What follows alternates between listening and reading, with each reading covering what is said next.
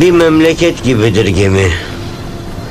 Her şey düzenli ve kontrol altında olmalıdır. Kaidelere uyulmalıdır. Kanunlara, nizamlara.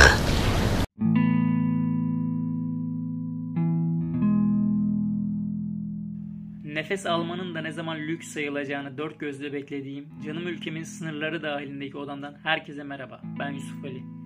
Biraz önceki sözlerimi pek garipsemeyin lütfen. Zira peynir, zeytin, et gibi besinlerin bazı kesinlerce lüks ve boşa israf hatta olması da olur sınıfından sayıldığı bir dönemden geçmekteyiz.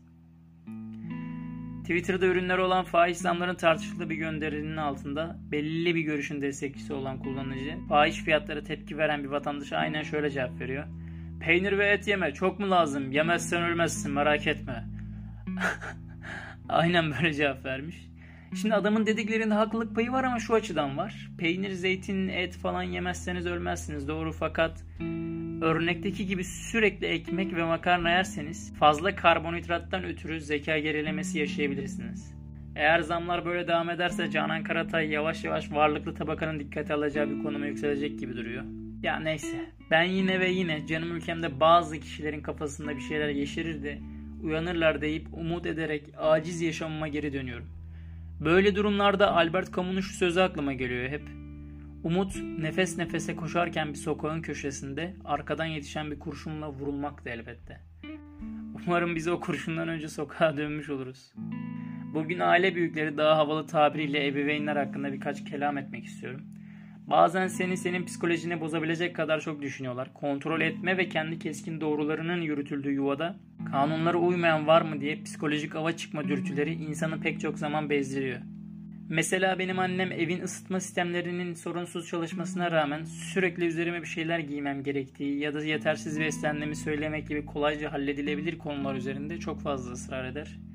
Uyuduğum zaman üzerime gayet sıradan bir battaniye oluyorum herkes gibi belirtiyorum. Sabah uyandığım zaman sanki üzerinde bir kızılderili kabilesi varmış da tüm çadırları benim üzerime kurmuşlar gibi bir ağırlıkla uyanıyorum.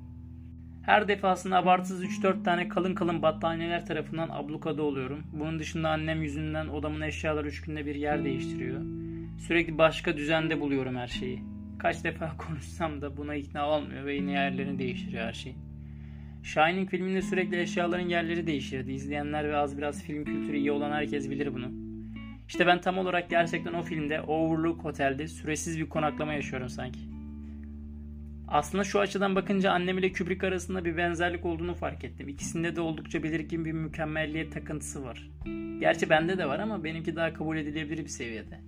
Ya size dert yanmıyorum. Sizin de mutlaka vardır böyle ufak veya büyük ailesel sorunlarınız. Tanıdığım birçok insanın ailesi çocuklarına haddinden fazla baskı kuruyor. Benim verdiğim örnekler baskı sayılmaz. Tatlı ufak inatlar diyorum ben. Fakat şahit olduğum farklı ailevi meseleler çok can sıkıcı. Ailenizin içindeki insanlar diğer insanlara nazaran daha dobra konuşabiliyor.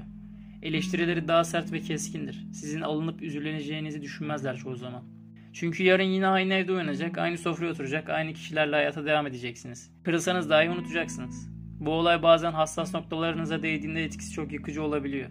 Hayatımıza zaten her an her yerde başkaları tarafından yerli yersiz müdahalelerde bulunuluyor. Kendi konforlu bölgemize yani evimize geçip tüm müdahalelerden uzaklaşıp kafa dinlemek, biraz nefes almak istiyoruz fakat da ailemiz dahi bir şeyleri bizden önce karar vermiş oluyor. Kendi fikirlerini var gücüyle dayatıyorlar yani.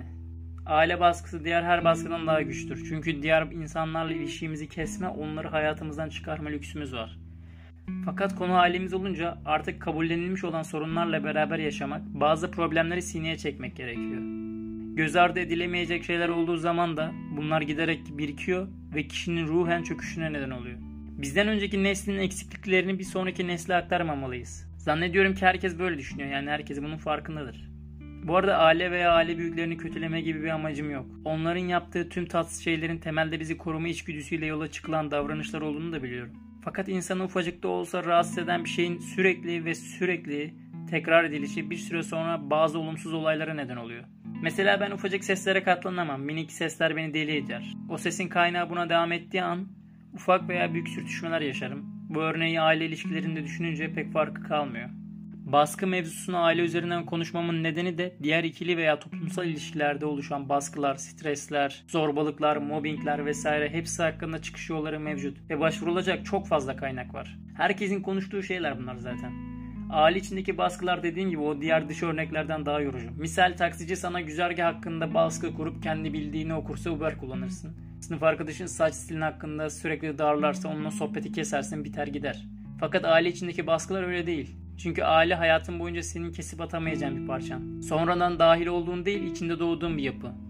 İnsanlığı ilk ailenle tanırsın. İnsanların değişmesinin ne kadar zor olduğunu ilk ailenle görürsün. Bundandır ki onların kötü yanlarını çoğu zaman kabullenmeyi seçeriz. Hayata olan genel kabullenişimiz de bu yüzdendir zaten. Baskıyla büyütülen bir nesil önüne gelen her kısıtlamaya direnç gösterecek motivasyonu kendinde bulamaz. Fark ettiyseniz çoğu Avrupa ülkesinde bir haksızlığa karşı veya politik bir baskıya karşı hemen büyük kitlesel tepkiler ve itirazlar oluyor. Fransa'daki büyük sarı yelekliler protestolarını hatırlarsınız. 12 ayda akaryakıta yapılan %23 zamdan ötürü gerçekleşmişti bu protesto. Bizdeki zamların haddi hesabı yok. Şimdi kıyaslayın. tamam konuya dönelim. Bizim ülkemizde böyle bir şeyin olma olasılığı var mı sizce? Sürekli kısıtlama ve baskılar altında kalan bu halktan böyle bir tepki gelir mi?